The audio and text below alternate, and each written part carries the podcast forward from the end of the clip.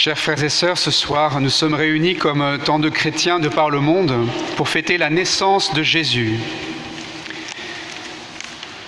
Que nous apprend ce récit de la naissance du Christ que nous venons d'entendre dans l'évangile de Saint Luc? Les conditions dans lesquelles le Fils de Dieu est venu au monde sur la terre sont assez incroyables.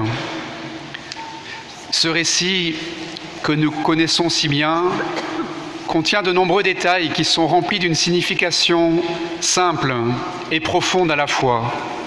Il est bon de nous les rappeler en cette nuit de Noël. Car par cet événement, la naissance de Jésus et le récit qui nous raconte son déroulement, nous trouvons le fondement de la civilisation chrétienne. Cette naissance de Jésus à Bethléem, c'est le début du christianisme, c'est le début de notre civilisation. La numérotation des années, avant et après la naissance de Jésus, n'est-elle pas devenue un point de repère pour le monde entier, même pour ceux qui ne sont pas chrétiens? Ne sommes-nous pas en 2022, après la naissance de Jésus? Rappelons-nous simplement ce soir pourquoi nous sommes chrétiens car euh, de nombreuses questions animent le cœur de tant d'hommes et de femmes dans ce monde. Et nous nous demandons peut-être où est Dieu aujourd'hui? Il se cache probablement, comme dans la nuit de Noël à Bethléem, dans des détails ordinaires de nos vies quotidiennes auxquels nous ne prêtons pas attention. Peut-être qu'en étant attentifs justement aux détails de ce récit de la naissance de Jésus, nous pourrons apprendre à reconnaître sa présence vivante dans nos vies. Le pape François nous dit que la crèche nous fait voir, nous fait toucher cet événement unique et extraordinaire qui a changé le cours de l'histoire humaine, l'irruption de Dieu dans le temps des hommes. Et ces mystères de la vie de Jésus, qui nous sont racontés dans l'Évangile sont porteurs d'une signification spirituelle très profonde, à découvrir au-delà des apparences extérieures et superficielles. Le Fils de Dieu, chers frères et sœurs, c'est un vrai petit homme qui est né dans la nuit de Bethléem. Lorsqu'il a pris conscience de cela, Saint François d'Assise, le 25 décembre 1223, a voulu à Greccio, dans la campagne d'Assise avec les habitants de la région, reconstituer la scène et les conditions de la naissance du Christ. Ce fut la première crèche, car pendant près d'un millénaire, on a surtout contemplé la divinité du Christ. On s'est émerveillé que le Christ soit vraiment Dieu.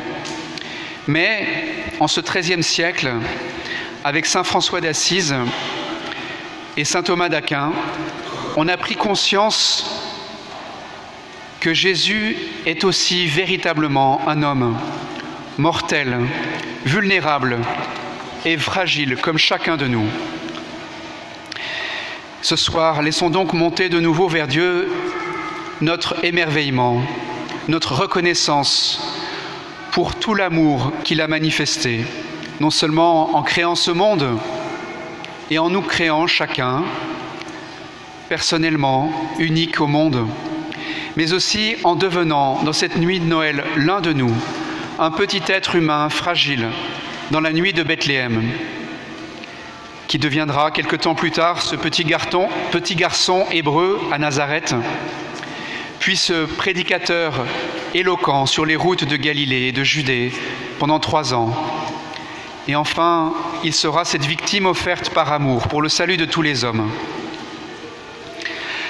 La manière d'agir de Dieu est presque étourdissante, car euh, cela devrait nous sembler impossible qu'il renonce à sa gloire pour devenir un homme comme nous. Quelle surprise de voir Dieu adopter nos propres comportements. Ce petit bébé dans les bras de Marie, dans la mangeoire, il dort, il tète le lait de sa mère. Il pleure et il joue comme tous les enfants. Comme toujours, euh, Dieu est déconcertant, il est imprévisible et continuellement hors de nos plans. La naissance d'un enfant suscite dans toute l'histoire de l'humanité joie et émerveillement, car elle nous place devant le grand mystère de la vie. En voyant briller les yeux des jeunes parents devant leur enfant nouveau-né, nous comprenons les sentiments de Marie et de Joseph, qui, regardant l'enfant Jésus, ont perçu la présence de Dieu dans leur vie. On peut imaginer que Marie devait être prise par tant d'émotions, à la fois l'instinct maternel de protection qui lui dictait de prendre soin de ce nouveau-né, et en même temps, elle devait être animée d'un infini respect pour cet enfant qu'elle a conçu par l'œuvre de l'Esprit Saint.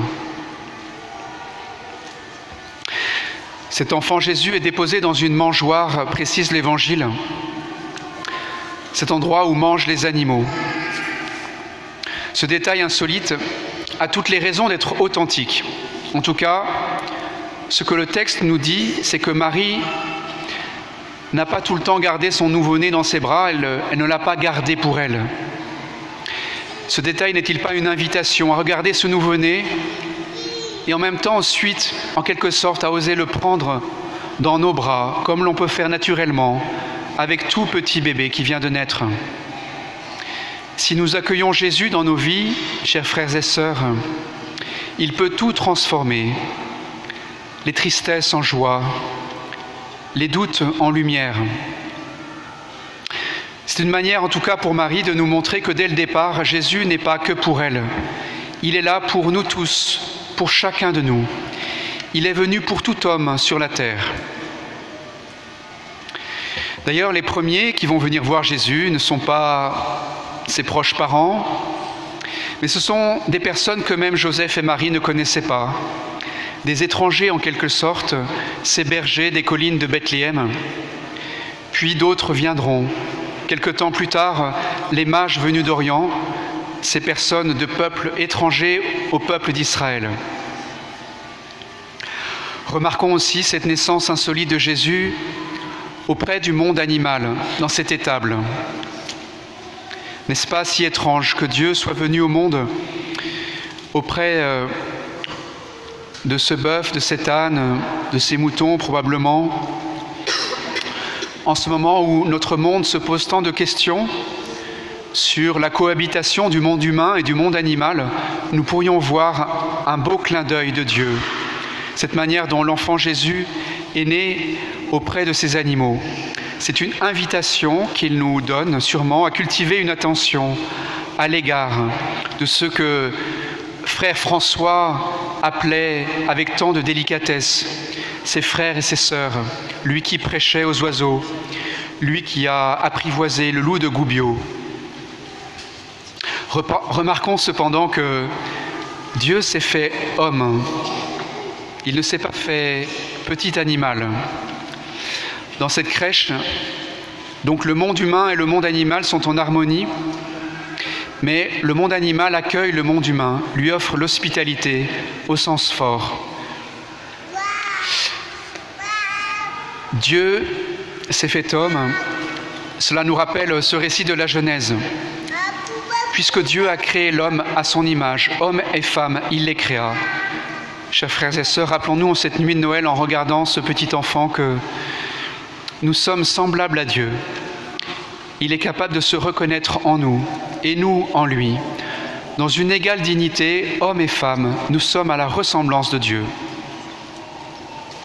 Cette complémentarité de l'homme et de la femme, nous pouvons la voir à travers cette harmonie qui règne dans la Sainte Famille entre Marie et Joseph, qui ont eu à s'accueillir l'un l'autre dans ce projet divin dans cette période où l'identité de l'homme et de la femme sont questionnées par nos contemporains et nous-mêmes, nous pouvons aussi nous demander qu'est-ce que c'est qu'être homme et femme aujourd'hui?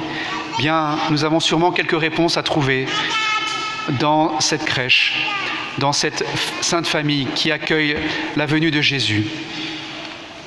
Il n'y a pas de supériorité de l'homme ou de la femme sur l'autre. Il n'y a pas de monopole de l'identité humaine. Il y a cet accueil réciproque de nos vocations. Nous pourrions noter aussi, bien sûr, frères, frères et sœurs, qu'en ce petit bébé, il y a la fragilité. Dans ce monde qui cherche à cultiver la toute-puissance, la fragilité de ce nouveau-né nous invite à être attentifs à toutes les personnes fragiles. Les petits-enfants, les personnes en situation de handicap, les personnes âgées. Et nous aussi, nous pouvons tous peut-être voir dans cette fragilité de l'enfant Jésus une invitation à accueillir nos propres fragilités avec bienveillance. En ce moment, dans notre pays, on examine les lois sur la fin de vie en vue d'élargir la possibilité de l'euthanasie, qui n'est actuellement pas légale en France. Eh bien, demandons-nous en cette nuit de Noël aussi quel message on envoie aux personnes en fin de vie lorsque la vie n'a plus de valeur, semble-t-il, quand elle n'est plus rentable ou efficace. Accueillir l'enfant Jésus en cette nuit de Noël, c'est aussi accueillir toute personne en situation de fragilité. La pauvreté de la crèche aussi, bien sûr. Le Fils de Dieu n'est pas né dans un palais. La crèche est une invitation à entrer dans un mode de vie plus simple, à regarder cette pauvreté que le Fils de Dieu a choisie pour lui-même dans son incarnation et nous invite sûrement dans le monde dans lequel nous vivons à accueillir les pauvretés qui nous entourent, à accueillir, certainement un mode de vie plus sobre. Je voudrais laisser la parole au pape François pour terminer ces quelques mots. Il s'adresse à Jésus. C'est toi, Jésus, le Fils qui me rend fils. Tu m'aimes comme je suis, non comme je rêve d'être, je le suis. En t'embrassant, toi, enfant de la mangeoire, j'embrasse à nouveau ma propre vie. En t'accueillant, toi, le pain de vie, moi aussi, je veux donner ma vie. Toi qui me sauves, enseigne-moi à servir. Toi qui ne me laisses pas seul, aide-moi à consoler tes frères, parce que tu sais qu'à partir de cette nuit, ils sont tous mes frères.